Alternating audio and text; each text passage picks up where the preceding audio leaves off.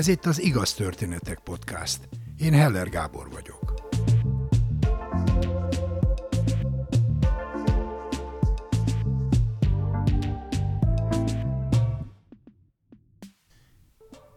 Milyen felelősséggel tartozunk egy másik ember sorsáért? Ez egy kérdés, amivel ritkán foglalkozunk, mert kényelmetlen, szorongató. A másik iránt érzett felelősség kérdése persze a családon belül merül fel a legsürgetőbben. De mi van, ha egy távolabbi rokon, egy barát, egy volt szerető, a szomszéd, egy általunk személyesen nem is ismert ember, vagy egy embercsoport kerül bajba? Látod az előjeleket, de nem teszel semmit. Nem kell ahhoz nagyon érzéketlennek, közömbösnek lenned, hogy egy sóhajjal elfordulj, tovább menj. Aztán megtörténik a tragédia. És elgondolkozol, vajon neked mennyi részed volt benne? Belányi József mesél. Az elég gyorsan kiderült, hogy Robival jó barátok leszünk. Én 14 évesen első fél évkor kerültem Kiskunhalasra, én szakközépben kezdtem, de végül gimnáziumban végeztem, és ha jól emlékszem, évvégére már pattársak is voltunk, a középső padsor leghátsó padjában ültünk, már amikor nem ültettek minket előre, mert elég elevenek voltunk, mondhatjuk így. Tíz óraira én általában két almát vittem, ő két szendvicset, de mindketten egy szendvicset és egy almát ettünk végül. Egyetlen egy alkalommal volt, hogy egyikünk se vitt semmit, akkor kimentünk, vettünk egy kiló kenyeret, és mindenki minket irigyelt, hogy tépjük a, a kenyeret az iskola udvaron. Mindketten elég jók voltunk matekból és, és angolból. Ez köszönhető egyébként Andrási Szabolcs tanár úrnak is, aki vitt minket mindenhová, voltak fellépéseink, angol dráma fesztivál, egy ilyen közös kis műhelyünk volt, egy ilyen kis kreatív műhelyünk, elmentünk országos Besenyő Fesztiválra, Robi volt Besenyő Pista bácsi, én pedig Anti bácsi, negyedikben írtam egy saját abszurd kis drámát, abban is szerepeltünk mindketten. Én színművészetire szerettem volna jelentkezni, de mivel mindketten matek faktosok voltunk, ezért megpróbáltuk a külkert is. De hát Robi elrontotta a matek központi írásbelit, úgyhogy őt Szolnokra vették fel, én engem pedig Budapestre. De azt még tudni kell, hogy, hogy ő volt a leggyorsabb az osztályban, én meg a második leggyorsabb, mert mindig vele futottam és próbáltam utolérni alapvetően kiskolasom szerintem mindenki azt hitte, hogy mi testvérek, sőt ikrek vagyunk, bár nem annyira hasonlítottunk egymásra, de folyamatosan sülve, főve együtt voltunk, és kb. egyformán voltunk bolondok. Aztán, amikor ő Szolnokra került, én pedig Budapestre, akkor mindketten kollégisták lettünk, kicsit eltávolodtunk egymástól, akkor még nem nagyon volt mobiltelefon, meg internet, nehézkesebb volt a, a kapcsolattartás. Utána én hazaköltöztem egy néhány évre még útra, ő pedig biztosítási ügynök lett, és hát kit keres meg ilyenkor az ember, nyilván a legjobb barátait, úgyhogy én kötöttem is egy biztosítást, és egy kicsit megint felélesztettük a, barátságunkat, többet találkoztunk, beszélgettünk, de aztán én, én visszakerültem megint Budapestre, és jött a tíz éves osztálytalálkozónk, én éppen új életet kezdtem, ugye, bekerültem a reklám szakmába, sőt, egy reklámfilmnek lettem a szereplője, elég jól ment a szekér, ezt viszonylag szerényen kezeltem. Robi viszont nagyon furcsa volt az osztálytalálkozón, fellengzős volt, talán nagyképűnek is mondhatnám, és aztán a vacsoránál, hát ő elkezdett inni. Volt ott egy esküvő is, és Robi ittasan szerzett néhány szelet tortát, amit oda is hozott az asztalunkhoz, és aztán valamilyen bolond oknál fogva ő úgy döntött, hogy fogja az én telefonomat, és betemeti a torta alá. Akkoriban egy telefon nagyon nagy értéknek számított, én próbáltam megkérni, hogy, hogy vegye ki onnan, de végül én voltam az, aki kivettem, elmentem a, a mosdóba, megpróbáltam megtakarítani, amennyire tudtam, majd elindultam haza gyalog, pedig úgy volt, hogy ők visznek majd haza a feleségével, és aztán három évig nem beszéltem vele. Ő próbált uh, SMS-t írni, meg, meg hívni is, de valahogy az, a, az, hogy bocsánat, az mindig kimaradt ezekből a szövegekből. Aztán ezek a, a, hívások és üzenetek elmaradtak, majd én észbe kaptam, hogy de hát azért Robi mégiscsak a legjobb barátom, igazán megérne egy, egy közeledést, úgyhogy írtam neki egy e-mailt, ami, amit rossz címre küldtem, de aztán az öccsétől sikerült megszereznem a jó címet, és elküldtem végül három év után az én virtuális készfogásomat.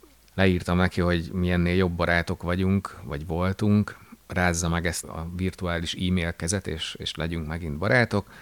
Erre ő azonnal válaszolt is, hogy ő szeretne bocsánatot kérni, most éppen mennek valahová, de majd folytatjuk ezt a beszélgetést, úgyhogy én vártam, vártam, és vártam, majd fél év múlva megkaptam a folytatást, hogy jó, akkor találkozzunk, amire válaszoltam, hogy persze, persze, mikor menjek, hova menjek, hol találkozzunk, és ez volt az utolsó, hogy, hogy mi beszéltünk egymással. Én ö, próbálkoztam, írtam a hugának is, de mivel nem volt ismerősöm a közösségi médiában, ezért ő nem látta szerintem, és egy közös ismerősünk leveléből derült ki, hogy Robinak komoly pszichés problémái vannak, volt zárt osztályon, meg elég furcsa dolgokat csinál, néha jobban van, néha rosszabbul, úgyhogy én felvettem a kapcsolatot egy közös osztálytársunkkal, aki mondta, hogy valóban elég, elég nagy a probléma, úgyhogy elkezdtük tervezgetni a találkozást, hogy mi majd meglátogatjuk Kecskeméten, majd egy reklámos focitorna közben a 37. születésnapom előtt néhány nappal jött az üzenetettől a közös osztálytástól, Viktortól, hogy Robi kilépett Kecskeméten a vonat elé, és meghalt. Egy ideig én ezt nem is tudtam felfogni, hogy, hogy mi történt, hiszen úgy volt, hogy nem sokára találkozunk, már terveztük a, a, a leutazást közösen Kecskemétre, de hát aztán végül el kellett fogadnom, hogy, hogy Robi nincs többé. Írtam is egy verset arról, hogy, hogy vajon, vajon mi történhetett, vagy mi játszódott le benne, amire a huga válaszolt, és akkor látta meg azt a fél évvel korábbi üzenetet, amit én írtam neki, és mondta, hogy valószínűleg már nem, nem ismert volna meg Robi. Nekem elég sokat kellett Dórival beszélgetni ahhoz, hogy rájöjjek, hogy, hogy, hogy én ha hibáztam is, megpróbáltam jóvá tenni, aztán ö, osztálytársakkal elmentünk a temetésre, voltak ott tanáraink is, a már korábban említett Szabolcs, az angol tanárunk is ott volt. Próbáltuk feldolgozni, hogy mi történt. Én azóta is többször meglátogatom Robit a temetőben, amikor megjelent a verses kötetem, abból is vittem neki egy példányt a, a sírjára, most a, a mesekönyvemből is majd, majd viszek egyet. Én arra jöttem rá, hogy a, a barátság olyasmi, mint a szerelem, dolgozni kell érte, de van, amikor már nincs mit tenni. Amikor elolvastam Viktor üzenetét arról, hogy Robi nincs többé, akkor első, az első pillanatban nem is tudtam, hogy hogyan reagáljak, úgyhogy beraktam inkább a telefont, és visszamentem focizni. Aztán elkezdtünk beszélgetni írásban Viktorral, de végül úgy döntöttünk, hogy inkább telefonon beszéljük meg, hogy a, a legjobb barátunkkal mi történhetett. Én én nagyon-nagyon-nagyon-nagyon lassan dolgoztam fel ezt a dolgot. Nagyon nehezen tudtam helyre rakni magamban azt, hogy, hogy, a, hogy Robi nincs többé. Az embernek nincs nagyon sok jó barátja, és hogy nekem most már egyel kevesebb van, mert a Robi 37 évesen úgy döntött, hogy a kislányát és a feleségét itt hagyja, Baromi sokáig volt bűntudatom, a Robi Huga Dóri segített abban, hogy ezt egy kicsit le tudjam tenni, de nagyon sokáig voltam úgy vele, hogyha én előbb próbálom felvenni a kapcsolatot Robival, hogyha előbb teszem félre a, a büszkeségemet, hogyha ha előbb írom meg azt az e-mailt, ha, ha próbálom hívni, ha válaszolok az, a, az SMS-eire, akkor, akkor ez nem így történt volna de, de azt hiszem, hogy, hogy ez elkerülhetetlen volt, legalábbis inkább azt mondom, hogy szeretném azt hinni, hogy, hogy nem az én hibám, de, de nagyon sokáig volt bűntudatom, és nagyon sokáig gondolkodtam, hogy mit kellett volna másképp csinálni.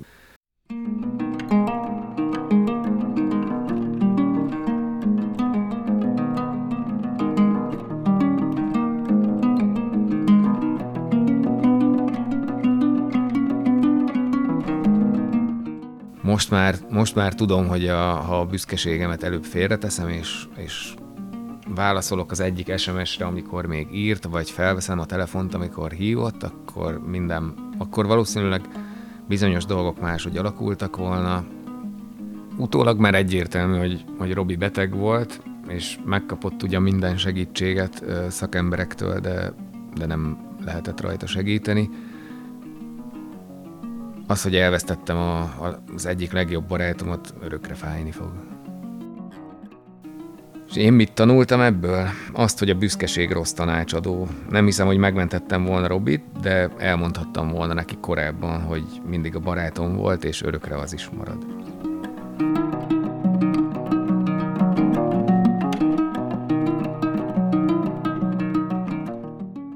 Belányi József, vagy ahogy sokan ismerik Öcsi, reklámszakember, egy reklámügynökség kreatív vezetője.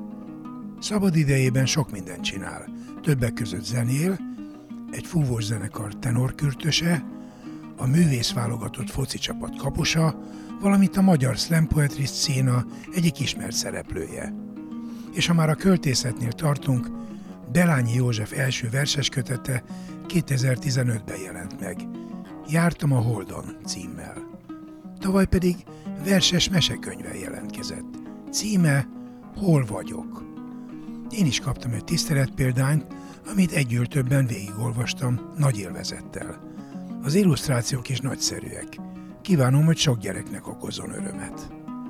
Írd be a Facebook keresőjébe a két szót, hol vagyok, és találkozz öcsivel és a könyvekkel.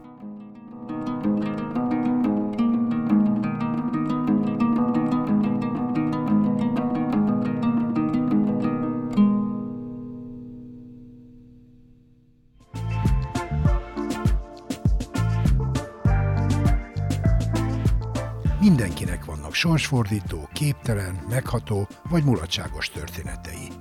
Nem vagy se túl fiatal, se túl öreg ahhoz, hogy te is mesélj egy történetet nekünk. Írd le egy oldalon, vagy vedd fel a mobilodon néhány percben, és küld el az igaz, kukac, igaztörténetek.hu e-mail címre. Várjuk! Kövess bennünket a Facebookon. És ha tetszik, oszd meg barátaiddal. Biztos ők is szeretni fogják. Ha nem szeretnél elszalasztani egy epizódot sem, iratkozz fel az Igaz Történetek podcastra kedvenc lejátszódban.